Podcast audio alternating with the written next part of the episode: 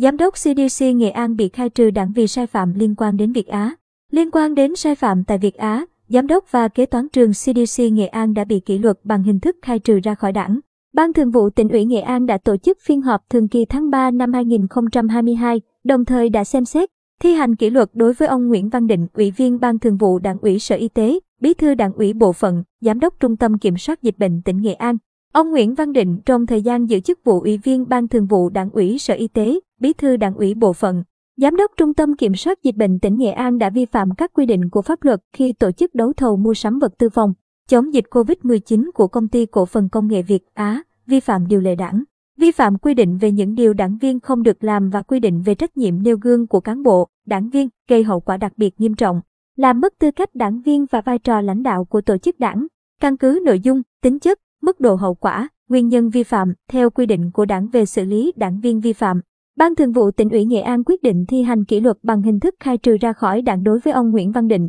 Trước đó, cũng liên quan đến công ty Việt Á, Ủy ban kiểm tra tỉnh ủy Nghệ An đã quyết định thi hành kỷ luật khai trừ ra khỏi đảng đối với bà Nguyễn Thị Hồng Thắm, Phó Bí thư chi bộ hành chính tổng hợp, kế toán trưởng, trưởng phòng tài chính kế toán Trung tâm Kiểm soát Dịch bệnh tỉnh Nghệ An.